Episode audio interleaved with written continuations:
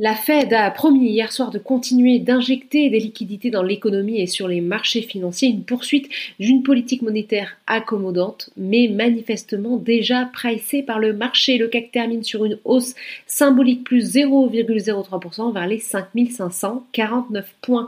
Du côté des valeurs déjà bien placées, Capgemini a pris la tête du CAC 40 dans l'après-midi, soutenu par son concurrent Accenture qui relève ses objectifs après un premier trimestre meilleur que prévu, le titre gagne 3,54%. Unibail Rodamco Westfield profite de la levée du confinement en France, presque 3% de hausse. Kering rebondit de 2,84%.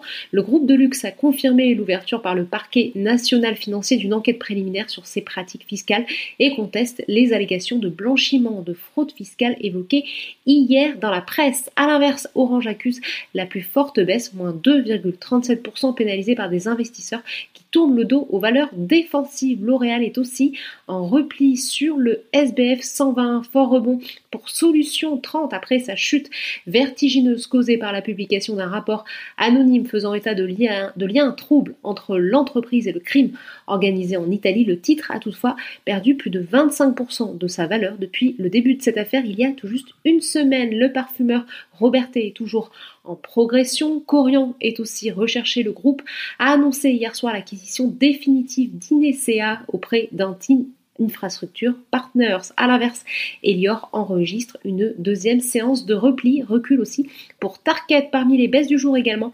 Air France KLM qui continue de souffrir des restrictions de voyage malgré la levée du confinement en France. Dans l'actualité, à noter aussi que EDF relève son objectif d'excédent brut d'exploitation pour 2020 outre-Atlantique maintenant. La bourse de New York est portée par la perspective de la concrétisation d'un accord au Congrès sur un plan de relance. Au moment de la clôture parisienne, les trois indices évoluent dans le vert. Voilà, c'est tout pour ce soir. N'oubliez pas, toute l'actualité économique et financière est sur Boursorama.